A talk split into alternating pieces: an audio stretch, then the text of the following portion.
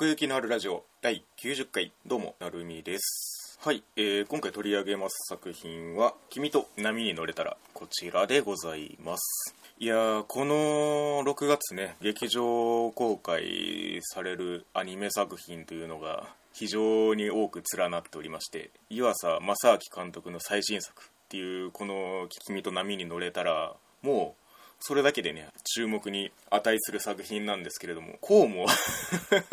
話題作が並ぶとこちらとしてもどうしたらいいんだっていうね世話しない 心持ちでおりますけれどもそんな中見てまいりました。ねくしくも「君と波に乗れたら」あの火消しの物語でありそして海の物語でありとね。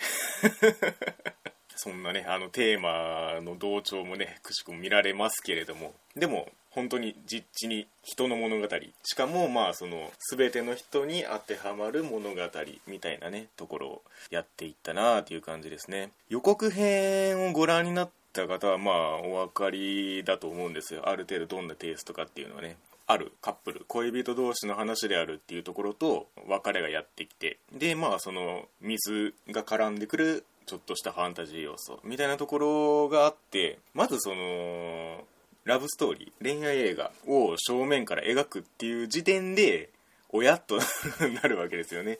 アニメとかその漫画みたいなねあの文脈を前提としていると。うん、そういう意味でもやっぱりチャレンジしてるなっていうところもあるしアニメーション作品の監督としてそのどこを狙うかっていうところもねまたそのそこで来たかみたいな感じはちょっとありますよね。だからもうこれまで作ってきた作品まあまあそれこそですねあのアニメ的に言ったらその四畳半神話体系とかピンポンとか。でその劇場作品として「夜は短し歩け乙女夜明け告げるルーの歌」と「デビルマンクライベイビー」を作ってみたいなまあ流れになるんですけれどもどっちかっていうとその4畳半とかピンポンとかはそのに至るまではそのアーティスティックな感じ。対象を抽象化していったりとか境界を溶かして溢れ出るイマジネーションの表現として自由な映像を作っていたみたいなイメージがあるんですけれども、まあ、その辺の落としどころみたいなところをこう、ね、夜が短し歩け乙女とか、まあ、夜明け告げるルーの歌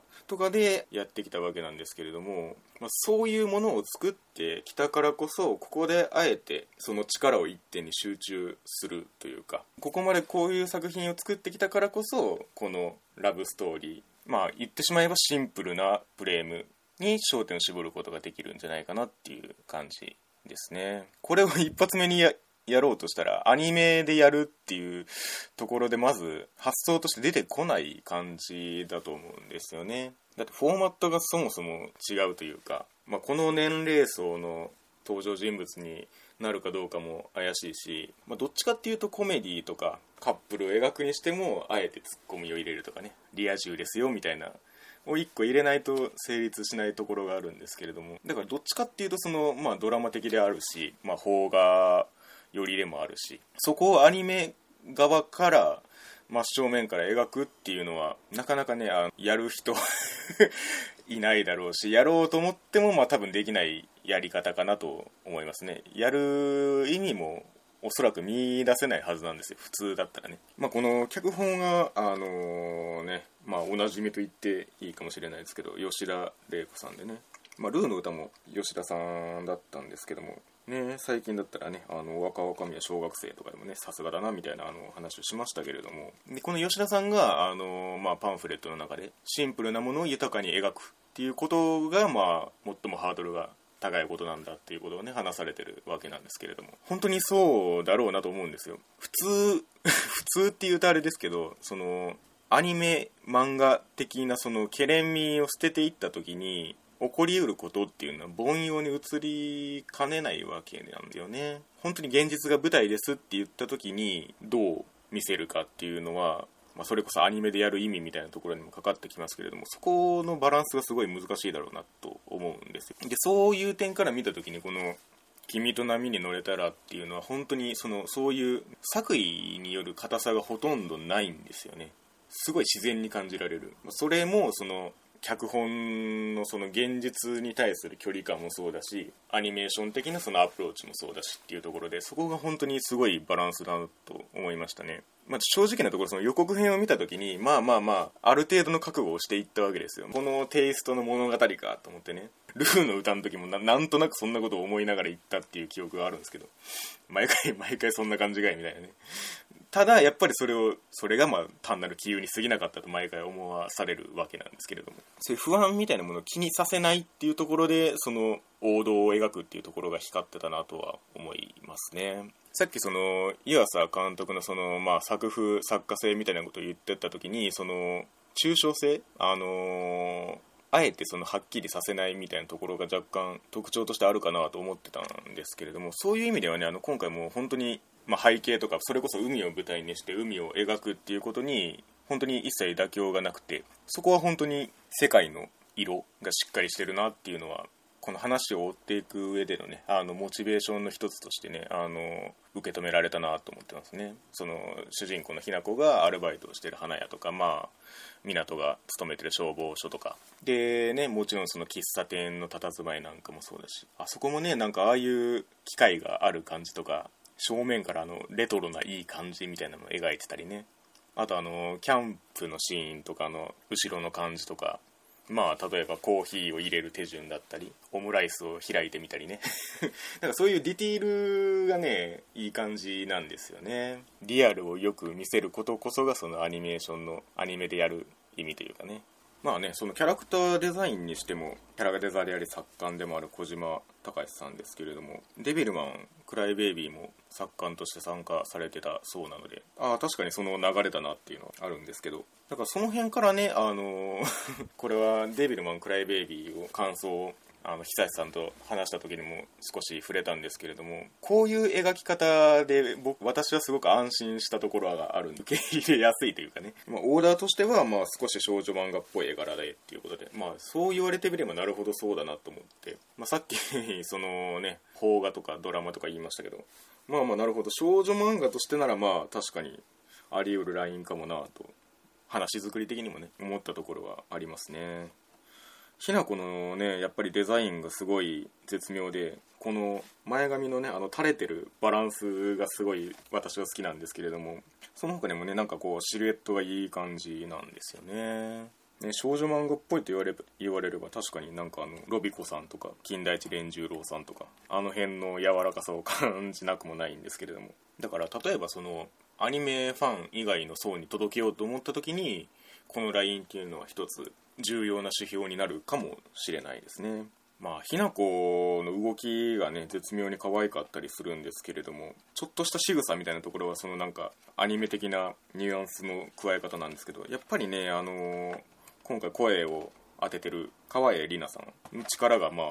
ものすごくでかいなとは思ってますね。怪獣の子供のところで、その、声優さん以外の人を起用する意味みたいな話を若干したんですけれども、このひな子としての等身大感に絶妙というかリアルなドラマ性からそのファンタジー的な飛躍をする時にまああるいはその前半と後半のその気持ちの揺れ動きみたいなことをやっていった時にこのひな子で居続けるってことは多分こちらが考えるよりも結構難しいことなんじゃないかなと思ってその辺りをこうリアルな肌触りとして感じさせてくれるのは非常に良かったですね、ま、そういう意味ではね主人公のあの湊の妹である陽子役の松本穂香さんも非常にくっきりとした演技を されてましたね。びっくりしましたね。なんかメインの登場人物の4人の中で一番その輪郭を感じたというか うん。どっちかっていうとねあの男性陣は割とねあのー、線線というか境界が柔らかい演技をされるんですけど陽子の声はねすごい突き刺さりましたね。それこそその表門ダコっぽい性格のねあの鋭さが非常によく感じられてその辺もね面白かったですね。まあねそういうその本当にね前半はそのカップル描写というかその恋人として関係を深めていく描写に話を割いていくんですけれどもやっぱりねそのアニメーションの魔法っていうのをこうやっぱりその今回のそのギミック一点のそのファンタジー要素に詰め込んでるなっていうのがあってそこはねやっぱりその水の表現なんかルーの歌でもやってきたことでもあるし事故で死んでしまった湊が思い出の歌を歌った時に水の中に現れるっていう一つのギミックがあるんですけれども、まあ、そこの表現の仕方もそうだしやっぱりそのラストの波乗りシーンにしてもそうだしあそこに行った時にというかその点においてやっぱり実写では不可能になってくる領域にあるんですよね。だから話の運びとして本当に地続きのリアルさからそこに持ってける違和感なく運んでいけるのがすごいんですよね。ちゃんとそこをカタルシスとして受け止められる心地にされさせられてるというか急にね入ってきてもなんやねんって 思うかもしれないですけどそうなることがあの作品の中のリアルとして成立しているっていうかね。まあ、そういう意味ではあの湊ときなこの出会いになるその火事の現場ですけれども、まあ、は消防士できなこを救出するわけなんですけれどもその火事の原因がまあ調子に乗った若者が業務用の花火を許可なく撃ちまくるという、まあ、非常に厄介な 事件なんですけれどもそのおかげでというかなんていうかめちゃめちゃ火事だし事件としては大変なことが起こってるんですけれども背景に花火がめちゃめちゃ打ち上がってるっていうこのね状況の知りやすさとは真逆の出会いのドラマチック性というかねこれはなかなかねあのー、家事との心の距離見てる側の心の距離の取り方もそうですけどなんかアニメならではの距離感だなって思いますねあの火事と花火っていう取り合わせが。うん。し、だからそのラストのまあその波乗りシーンもそうだしっていうところで若干ね、そのはみ出し方、リアルからの踏み出し方がすごい絶妙なんですよね。パンフレットにね、あのー、川隆介さんっていう、まあアニメ研究家、大学教授の人のあのー、レビューが載ってるんですけれども、その中でね、あのー、水っていうその教会がその生死の境界になってるっていうことに触れられててああなるほどなと思ったんですけどなんかそういう構図の美しさもあるなと思ってお風呂場の水がこう塊になってめちゃめちゃ浮いてるところに湊がいてそれに向き合うひな子みたいな絵がねあの予告の中にもあったかなと思うんですけどもなんかあの辺の構図とかねすごいいいんですよね。決して越えられない境界があってそれでも触れ合おうとするみたいな感じ。なんかシェイプ・オブ・ウォーターっぽくないですか？なんかそういう感じ。あの辺もねなんかそのもう本当に水がある画面としてのその絵の完成度みたいなところがあったかなと思うんですけどそういう意味ではねこういうそういう水の中にいる湊とひな子の向き合わせ方みたいなところが絵的にいいみたいなのはやっぱり後半ね随所に見られましたね。まあある種コミカルなところもあるんですけど便器に向かって話しかけてる変な人に思われてるよみたいなことがね その辺のね抜き方はうまいなと思ってますけれどもまあその前半のその恋人としての関係性を描くっていうところもそうなんですけれども予告編でも使われてるそのデュエットシーンにあるように今回のそのテーマソングを歌うっていうことがキーになってるのでめちゃめちゃ繰り返してこの同じ曲を何度も歌うんですよね。これあのー、 GENERATIONS from EXILE TRIBE ということでバリバリ今の曲なんですけれどもこの作品の中では一種のその夏メロとして 捉えられてるわけなんですよね。で、まあ、こんだけ歌われたらねあのこちらにももういやおうなくあの植え付けられるわけですよ。あ昔そんな曲流行ってたなぐらいのね 刷り込みがされるっていう。君が眺めているってね。気づいたら口ずさんでるみたいなね。ぐらいの繰り返しがあってなんかもうそれってこちら見てる側としてもその思い出にしてしまうっていうかこれはその湊とその雛子の思い出の曲っていう位置にあるんですけれどもそれもこうこちらも含めたああこれは思い出の歌だったよなって思わせられるところがね憎いなと思って。だからあの笑い声とか入ってるその2人で歌ってる感じにその場面のダイジェストみたいなのが流れていくシーンが挟まるんですけど思い出プレイバックみたいになってるじゃないですかだからもうそれがもう曲がそれのキーになってるんですよね。なるほどなと思って。まんまとね 刷り込まれていく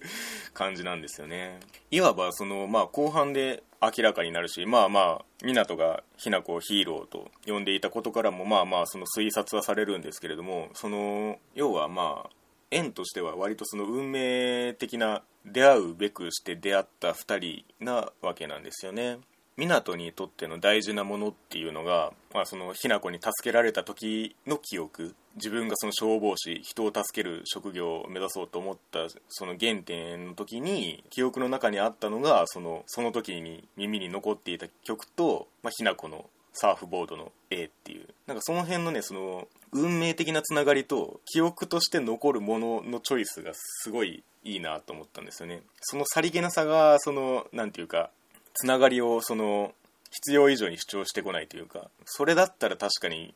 記憶に残るよなっていうところでこの2人をつなげてるのが非常に受け入れやすかったですね。でまあそのインタビューの中にそのある種のヒーロー論としてみたいな取れられてるところあるんですけどヒーロー、まあ、つまり誰かが誰かを助けることっていう循環になってるんですよね。湊は日向子に救われたことでその誰かを救おうというその自分の指針を見つけるわけですけれどもそれが巡り巡ってその日向子の向かうべき先を決定づけるというところとかね。恋人になって以降のそのっていうの日向子の目から見た湊っていうのはもう割とその完璧人間として見えるんですけれども自分がやるべきことっていうのをちゃんと持ってて自分にはそれがないなみたいなことを思うわけなんですけれども実はそれを与えたのはひな子自身であると。ね。えそういうなんか与える与えられるの循環もそうだしなんかその自分の価値は結局その自分では分からないところにあってそれを見え出してくれる人がちゃんといるんだなっていうところとかそれはね陽子とわさびの関係であってもそうなんですけどなんかそういう循環が静かにこう作品に通底しててねそれが非常にただのその喪失の物語に終わらせない感じというかねその味として効いてるところがあったなと思いますね。まあその予告編で明らかにしてる通り湊はまあ死ぬわけですよ。死んで100%別れがあると。で、まあ、そうなった時のその別れの象徴として日向子が号泣するシーンが予告編のあの前後編のつなぎの真ん中にちょうど使われてるんですよね。でまあ映画館とかで予告が結構普通に画面で流れてたりするじゃないですか。その時に聞こえてくるあの号泣シーンの声がすごい私は辛かったんですよ。なんか真に迫るというか。あの声色を聞くだけでうってなる感じというかね。でそれはあのシーンは結局その中盤のその転換点じゃなくてラストのシーンなんですよねあれ。湊が死んだっていう事実を知った瞬間のシーンではないんですよね。そこもまたその予告編とこの実際に見た時のそのいい裏切られ方の一つなんですけど。まあ2回喪失が来るわけですよね。一度はその人としての死があってでもう一つはそのある種の海の幽霊としての成仏。その2回があってひな子が一人で波に乗ることができたら役割を終えると。そういうわけなんですよね。でその真の喪失の後にあの号泣シーンがある。ならばあの真の迫り方は納得だなっていうかそれまであの受け入れたつもりになっていたところからのっていうね。本当にもういないんだっていうことを示すやり方ってまあいくつかあると思うんですけれど今回のあの1年越しのメッセージっていう手法はある意味なんかあのよりもえのあのメールの演出に匹敵するぐらいあえて言うと綺麗な手法だなって思いましたね。うん。あそこは本当に乗り越えたからこその良さがあるというかね、まあ、パンフレットのこの裏を見ると「君と波に乗れたら」のまあ英訳的に言うと「ライド・ユア・ウェイブ」ってなってるんですけど「君が君の波に乗れたら」って感じじゃないですか。直訳すると「君は君の波に乗れよ」っていう。だから何ていうかやがて君になるじゃないですけど君の波に乗った君と共に波に乗れたらっていうことなんだなと思って。だからそういうね着地としてその喪失の受け止め方というか。踏み出す一歩みたいなところがちゃんと感じられてだから見終わった後はすごい不思議な感覚になりましたね。これがこの作品が狙っているそのラインと予告編で予想したことと今この心に残ってる感情。それのどれもにこう裏切りがあって結果としてこの湯浅監督にしかできないものになっているんじゃないかなと思いましたね。まあこれはその私のその狭い観測範囲の話ではありますけれども常になんか普段アニメ映画を見ない人にも届いているような感覚があってポツポツとねそういう感想を目にするんですけれどもそれはなんかその「君の名は」的な広がりともそれは違っていてまあおそらくその湯浅監督的にはまたそのね次の作品では次の作品としてのチャレンジをしていくんだとは思うんですけどそういう意味では貴重な立ち位置の作品になったんじゃないかなという気がしておりますね。もしかしたらねこのアニメ映画ファンとしてはこの作品を敬遠される方もまあいらっしゃるかもしれないですけれどもそういう意味では見て損はないですよと言っておきたいですね。はい。というわけで、えー記念すべき第90回でしたけれども奥行きのあるラジオ「君と波に乗れたら」のお話でございました。ありがとうございました。